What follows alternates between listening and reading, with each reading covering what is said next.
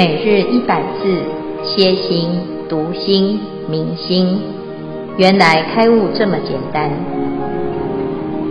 秒懂楞严一千日，让我们一起共同学习。今日是秒懂楞严一千日第三百五十二日，经文段落九者，宣闻离尘，色所不洁。能令一切多淫众生远离贪欲，十者纯阴无尘，根净圆融，无对所对，能令一切愤恨众生离诸嗔恚。消文宣文离尘，宣是出流，文是入流。色所不洁，色是指色尘，纯阴无尘，干净没有染污。消文根净圆融，根眼耳鼻舌身意，净动静二相，圆融无碍的意思。以上。恭请见辉法师慈悲开始。诸位全球云端共修的学员，大家好，今天是秒懂楞严一千日第三百五十二日，我们继续要谈观世音菩萨的十四种无畏功德。今天讲的内容非常的实用啊，因为所有的烦恼都是自己的贪嗔痴所招来的。那自己陷入了自己的哎制造出来的回圈当中啊，常常很痛苦。所以要如何远离贪嗔痴啊？这是在菩萨的一个慈悲力当中很重要的一个功德。观世音菩萨他修耳根圆通，观世音菩萨在观世音佛的座下发了菩提心。就修了闻思修入三摩地的这个法门，这个法门呢，成就的是他内心的圆满，所以所谓的寂灭现前。那菩萨圆满了自己的菩提心，就产生了两种很殊胜的功德。第一个就是与佛如来本妙觉心。就是他的功德力啊，跟佛的心是没有差别的。第二个呢，他是能够了解众生的所有的苦，而且还能够拔苦，叫做与诸众生同忆悲仰。那这两个力量呢，啊、就成就了观世音菩萨的果德，叫做慈悲啊。慈悲这两个字啊，啊、就是代表观世音菩萨他最独特的特质。而且这个特质是真的是啊，非常非常重要啊，尤其是在在这个苦难横生的这个时代。那菩萨呢就在讲啊，我复以此闻熏闻修金刚三昧无作妙力，与诸十方三世六道一切众生同悲仰故，令诸众生与我身心获十四种无畏功德。这里举了十四种无畏。就是让众生远离痛苦，而不再心生怖畏。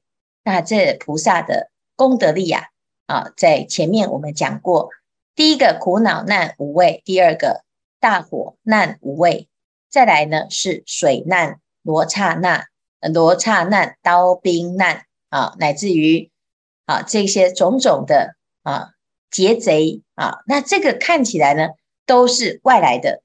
啊，这些都是天灾或人祸啊。那我们今天呢，所要谈的呢，是我们自己内心，内心里面呢，其实一切的环境啊，也许啊，知道呢，这个是业感，我们逃不掉，但是基基本上呢，还是有一个逃的空间哈。那最难逃的是我们自己心里面所产生的牢狱，我们的牢狱啊，啊，是贪啊，我们被贪。所啊，这个控制住了，被自己的贪念哈。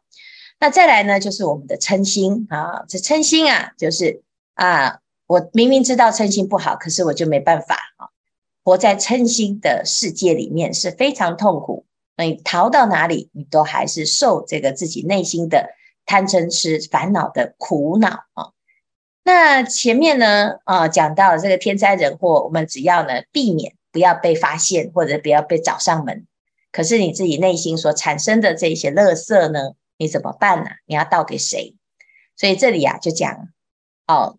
观世音菩萨的法门里面，好，还可以彻底的根本除掉，令一切多淫众生远离贪欲，令一切愤恨众生离诸嗔恚。哈，那这实在太重要了。那怎么做呢？第第九，熏闻离尘，色所不解。好，第十，纯一无尘，根净圆融，无对所对。这里谈到啊，这个尘的部分哈，诶，我们会起贪念呐，啊，其实是因为诶，面对了一个对象，这个对象可能是某一个啊美好的你所喜欢喜欢的啊，男生看到女生，女生看到男人啊，或者是男的对男的，女的对女的，乃至于呢，诶，我们有一个贪心产生呐，就是对于不同的。啊，一个境，那这个境呢，是我自己心里所喜欢的，叫做色尘。那我要修到啊，远离这个色尘，或者是把这个色尘想成你不喜欢的啊，那这也是一种方法啊。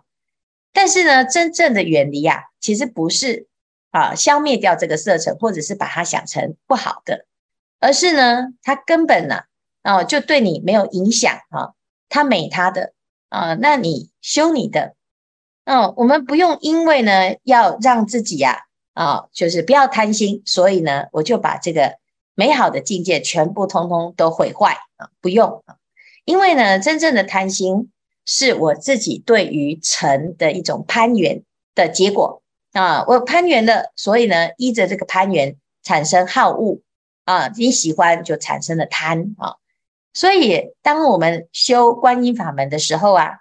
啊，熏闻啊，就是把这个啊闻性啊啊回熏，这其实就是反闻呐、啊，反闻闻自性，出于文中，入流往所啊。我们在这个闻呐啊，心在想啊，心在听啊，心在听的时候啊，你如果回到自心啊，就反熏啊，你的心啊就越来越清净。那如果你是攀缘的，就是一直在啊，把自己的心呢靠在这个尘上哈啊，是越看越顺眼，越看越喜欢啊。那这个熏呢是攀缘的，那攀缘之后呢，你就会变成怎样？在这个尘上啊，就被他所控制了啊，你依赖而被限制哈。那如果呢，我们是反熏呢？啊，这个闻呢，啊，是你的心啊，安住在自己的本心本性上，反熏自己的菩提心、真如心，那自然呢，这个尘啊就脱离了。啊，所谓的脱根脱尘，那脱离了之后呢，它再美，那跟你没关系，因为它不会把你的心呢啊勾走啊，所以色所不结。那这时候你的贪心啊。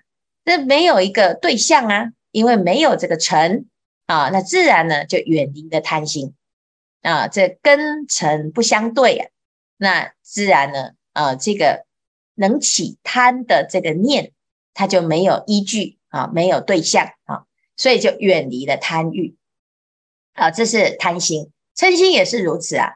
他讲纯阴无尘，一样也是无尘，也是离尘。好，那根净啊，啊是无对所对啊，无对啊，那没有一个对到被对的所对，所对就是尘哈。有时候我们会听啊，有人在骂我，你听到那个声音啊，啊，你为什么会生气呢？因为他在骂我啊，那你就标签他是在骂人，骂谁呢？骂我啊，那你又标签了自己啊。那只只要呢，你一这一旦这样标签，你一定会会起一个烦恼，就愤恨不平。但是呢，如果啊，你只是诶一个啊，就是听到一个声音，那这个声音呢啊，换成另外一种语言啊，或者是另外一种生物啊，譬如说一只狗啊，它就一直在对你汪汪叫，哎，你听不懂它在讲什么，它其实只是一个音波，你没有办法对它标签，你也没有办法对它产生分别后面的这个嗔恨心。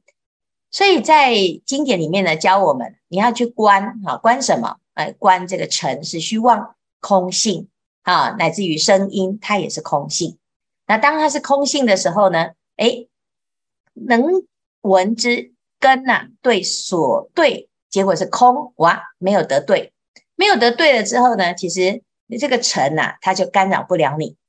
这是第一种哈、另外一种呢，哎，因为我们念观世音菩萨。我们知道他是慈悲，所以称念观世音菩萨的名号会引发我们的慈悲心。当我的慈悲心现前的时候啊，诶，你就会对于这个愤恨的众生，那不再起的是愤恨的心，它会取代愤恨。那取代愤恨呢？诶，常常起，常常起，随时都是在慈悲的境界里面。你只要一起慈悲念，你只要一念观世音菩萨。很多人呢念了菩萨，他的眼泪就掉下来，心就变得很柔软。为什么？因为你的心里面的慈悲啊，透过这个名号啊，诶，被唤醒，而跟慈悲的法界啊相感应，那你的心啊就进入了这个法界当中。那这时候哪有嗔恨就没有了，它就不会现前。好，所以呀，这是另外一种嗔啊离嗔的方法。那我可以观尘为空性。也可以提起能观之心，起慈悲之念，而取代了这个嗔恨之心。好，所以呢，这两种都是可以来处理的。那以上呢，就是观世音菩萨的法门啊，他在教我们的，就是不要攀缘而去被这个尘所限制，尘所干扰。好，那自然而然呢，你的内心的菩提心就会现前。好，所以以上呢，这是远离贪、远离嗔恨的方法。好，那这是十四无畏的第九跟第十。好，以上是今天的内容。我们看第六组有什么要分享或者是提问。师傅好，各位师兄好，我是第六组的呃见闻觉知。呃，我今天想在这里跟大家分享一下。我学佛的经历和观世音菩萨之间的感应，呃，我是在大陆四川广汉的一家小寺庙做常住义工，呃，已经有五年多了。我以前对佛法的理解呢，仅限于就是小的时候对，呃，老年人看着他们去拜佛什么的，但是我没有去接触真正的佛法，所以就一直停留在就是一个恭敬心，但是并不是真正的了解佛法。后来因为这个因缘，我到了这家小寺庙，我们叫后家庵，然后在寺庙常住做五年的义工以后，我我接触了，呃，走进了佛法，然后发现它颠覆了我所有的知见，颠覆了我所有的这个对人世间就是很多的一些看法和想法，然后我学了一些就是佛法的浅浅的呃基础，呃，比方说佛学十字讲。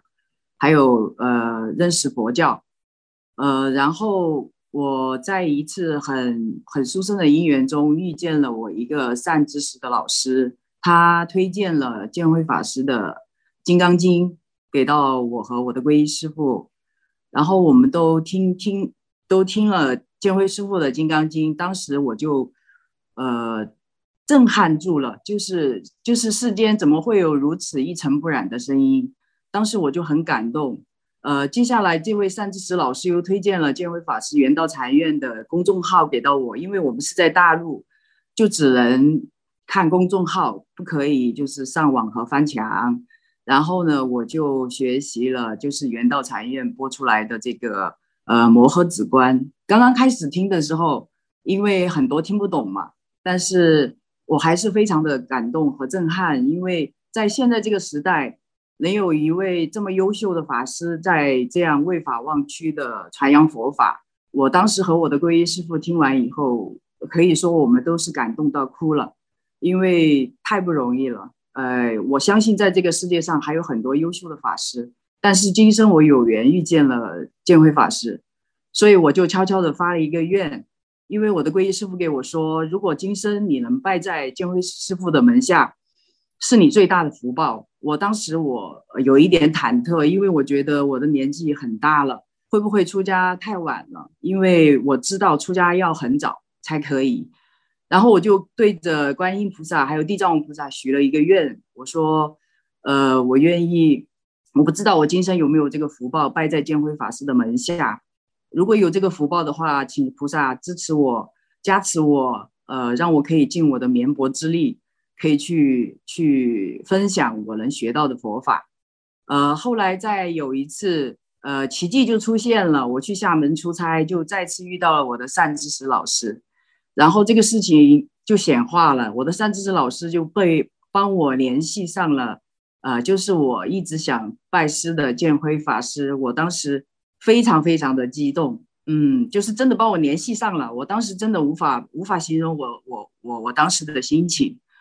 呃，然后并且见辉法师也也也跟我通了一次啊、呃、语音的留言，语音的电话，呃，我就真的没有想到，就是我何其有幸，真的可以拜拜建辉法师为师父，然后师父的课我一直都有在跟，虽然有些我听不懂，呃，还不是很懂，但是我会反复的去听，因为我觉得就是在这个时代。呃，还有这么多优秀的法师，特别是建辉法师这样这样来传法布法，我还有什么放不下的？只要法师不嫌弃我，我真的是愿意好好的来学习佛法，呃，好好的把我的余生做一点更有意义的事情。然后现在我的很多的这个手续都在办，但是呢，现在我在继续的期待中。呃，建辉呃建辉法师也推也推荐了西木师傅，加了我的。呃，联系方式也在努力的帮我办理，因为我是在大陆，所以不能像妮妮这么幸福，随时可以飞到圆道传业去学习。呃，但是我已经很开心了。然后我又给观世音菩萨和地藏王菩萨发了一个愿，就是我愿意发愿尽行受归佛归法归僧，呃，发愿尽我最大的努力去学习佛法，护持道场，然后服务大众，分享我学到的佛法。来做这么一件比较有意义的事情，呃，以上就是我今天的分享，可能有点跑题，但是我呃是很想把这个事情，就是在这里跟大家分享一下。我也想呼吁，就是如果真正有心，呃，愿意弘扬佛法的很多的师兄，如果想出家，就一定要趁早，因为时不我待，因为我人人的一生太短了，只有几十年，呃。在人世间还有佛法，有这么一个宝贝，让我们可以走向一条更更解脱的路，可以解决我们的烦恼。我觉得是非常的宝贵，非常的难得的。谢谢我的分享，今天就是这这些，谢谢大家，阿弥陀佛。啊，谢谢见闻觉知哈，那哎哎非常殊胜哈。其实哎今年呐、师傅特别的哎感动哈。为什么？因为今年呢，我们各分院。的住持法师啊，就是哎，这个新字辈的新兴法师都开始来弘法啊。那经过这几年呢，啊，师傅看到了这个啊，这几位新星法师啊，哈，哎，心木法师、新传法师啊、新策法师、新弘法师哈、那啊，新宇法师，乃至于哎，我们很多的这个啊，这个新出家的法师啊，也在发心哈。都在学习。其实大家呢，刚刚开始来接触佛法的时候啊，其实最害怕的就是讲经说法。好，最害怕的就是哎不会讲，因为大家就觉得哎呀，这个见辉法师讲得好啊，那我们没办法，我们不敢，我们讲得不够好，所以就很害怕去讲佛法，很愿意做好的学生。可是当要讲的时候呢，就很痛苦啊。好，那去年呢，我们开始啊。这个秒懂楞严啊，刚刚开始呢，每个人也都好压力啊。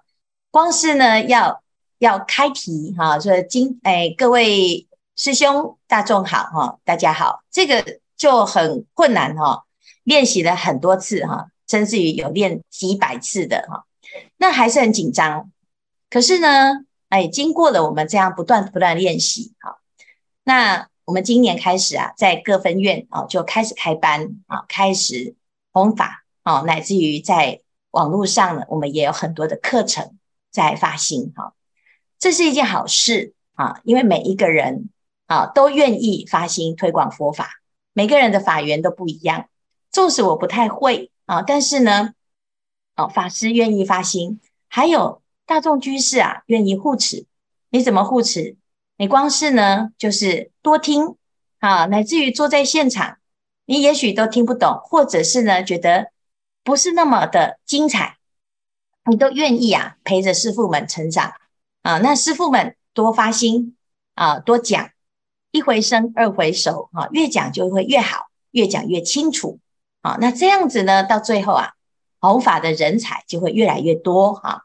所以护法跟弘法啊，都是各有它的功德力，乃至于各有它的殊胜哈。但是呢，我们要护持佛法，其实最重要的就是让这个佛法可以流通。就像家家户户都供奉观世音，人人都喜欢念观世音菩萨，那这个时代啊，就会比较多的和平跟慈悲啊。那我们每一个人呢，如果能够啊，像这样子啊，见闻觉知的这样子的分享啊，像真的佛法真的很殊胜，哦，非常的好啊。那大家都在佛法当中成长，而且呢，一直不断的在增进，互相打打气鼓励。那这这个是佛法的殊胜哈，但是其实是众生的福气。佛门要殊胜。是要有更多的弘法的啊，发心菩萨愿意发心。好，那我们出家呢啊，其实是专心的弘法。那在家，有时候自己有一些杂物啊，那没有办法专心，但是也很发心的来护法。那这样子呢，大家一起努力，我们一定会成就在这个时代更多的人学法的因缘哈。所以，我们不要小看每一个人小小的力量。我们只要愿意呀，啊，那凝聚起来，它的确会产生啊有影响力的一个净化的清流啊，所以呀，谢谢啊这个大众的布施啊，也谢谢啊刚才这个见闻觉知的分享啊，这个其实啊比我们看到的菩萨啊，还有有菩萨来摸我的头啊，还要来的殊胜啊，因为呢，如果我们每一个人的心啊，都在法上推广，那哪会有这些灾难呢？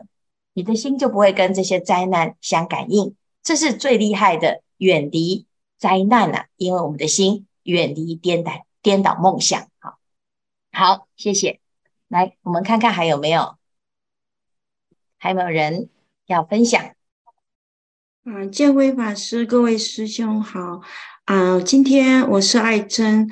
我今天来分享一个，嗯，我们那个华严盛世朱婆婆她一百零一岁，啊，无病往生西方极乐世界的那个故事，就是前段时间刚刚，就现在是她，呃，这个礼拜我没记错的话是第三个期，呃，期了，应该是做。那朱婆婆她。呃，我认识他的时候，他八十几岁。那今年他呃两月份，就是在两个礼拜前，他刚刚往生。那他往生前呢，因为已经嘱咐好了他所有的后事，因为他也自己自己知道，嗯，家里面都是基督徒，嗯，所以他把那个。他要是他往生以后，他把钱呐、啊、那些费用啊，要做七个七七个罗汉斋，都已经嘱咐好了。所以呢，但是这一次呢，我我也觉得比较突然，因为我还没去看他。去年一百岁的时候，我正好和张扬去看了他一次，他很高兴。那时候他刚过一百周岁。嗯，那时候他刚摔了一跤，但是不是很大碍，好像我还在观音诞，去年观音诞把他带到庙里去，华严寺是参加那个菩萨的生日，就是庆祝生日的，我记得。然后我觉得婆，嗯，朱婆婆呢，她这个这一次呢，就是我我想到她，呃，就很怀念她，所以我。嗯，我就一直念佛。我们叫所有认识的居士也念佛往生，呃，就是希望他往生西方极乐世界。那么我回忆他生前的，呃，每一次呃华严寺的法会呢，自从我认识他，每次都看到他是参参加，并且住在那。呃，大部分是住在那，这是只有有时候华严法会时间比较长，那他就坐公交车来回。有一次他跟我说，他摔了一跤，膝盖很肿，像馒头一样，但是他也不管他，他说我像个男人一样的走路就往前冲，所以呃会摔跤。然后他他就继续参加，后来就好了。其实这样的事，他每次法会中间，因为他年纪大了嘛，那时候八十几、九十几，经常会发生一些事情，但他不管，他每次都是静静的参加，所以最终呢都是没有什么大碍。那还有就是，我就想到那个朱婆婆平时跟我讲，她每天都是三点半就起床了。呃，做他那个《金刚经》念。那后来这几年，因为他有时候有点头痛啊，然后就是还有时候会摔跤啊什么的，所以他嗯，他说他就像观音菩萨发愿，每天都念一百零八遍大悲咒，并且跟家人说，呃，我要吃全素，因为他家人是基督教的时候不可能全部素的，可能他吃的是肉边菜。那是以前我也很担心他这个，后来我就很放心。那朱婆婆，呃，除了那个，嗯，跟法会以外，她自己一个是《金刚经》和大悲咒。那有平时我听她说，她《地藏经》也觉得很好。她什么经，只要她接触过的，她都会念。主要是《地藏经》，她也念。除了这些宾客，那还有就是，呃，我这次就想到，呃。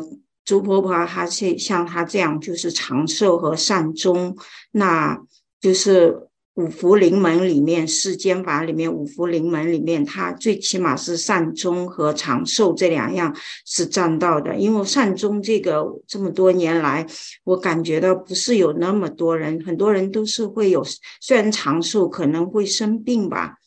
所以都是不容易的，就是说这个善终，我想到我的妈妈的奶奶好像也是这样。她说要睡觉，呃，她说她要睡觉了，她就去，其实她就去走走了。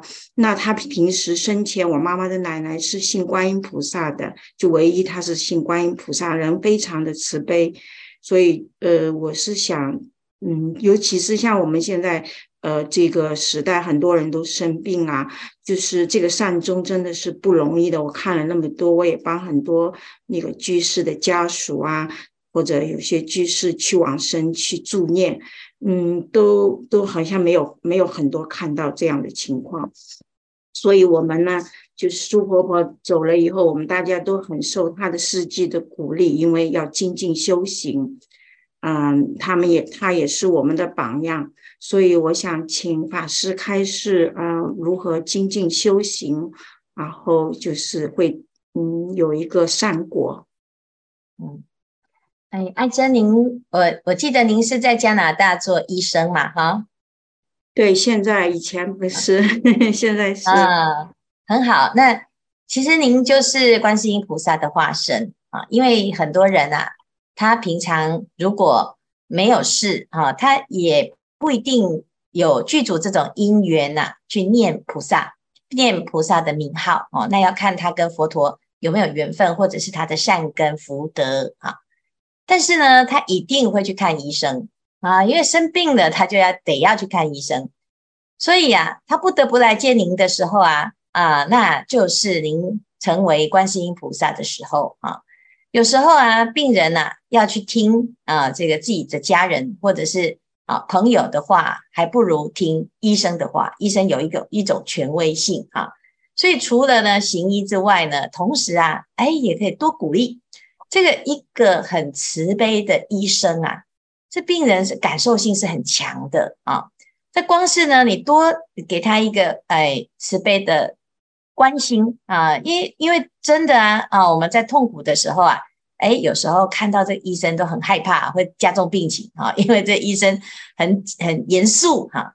但是呢，如果呢遇到了一个很慈眉善目的医生，很有耐心的医生，还会多鼓励，多多鼓励，多念佛啊。纵使啊他不是佛教徒，他也会被医生所感动啊。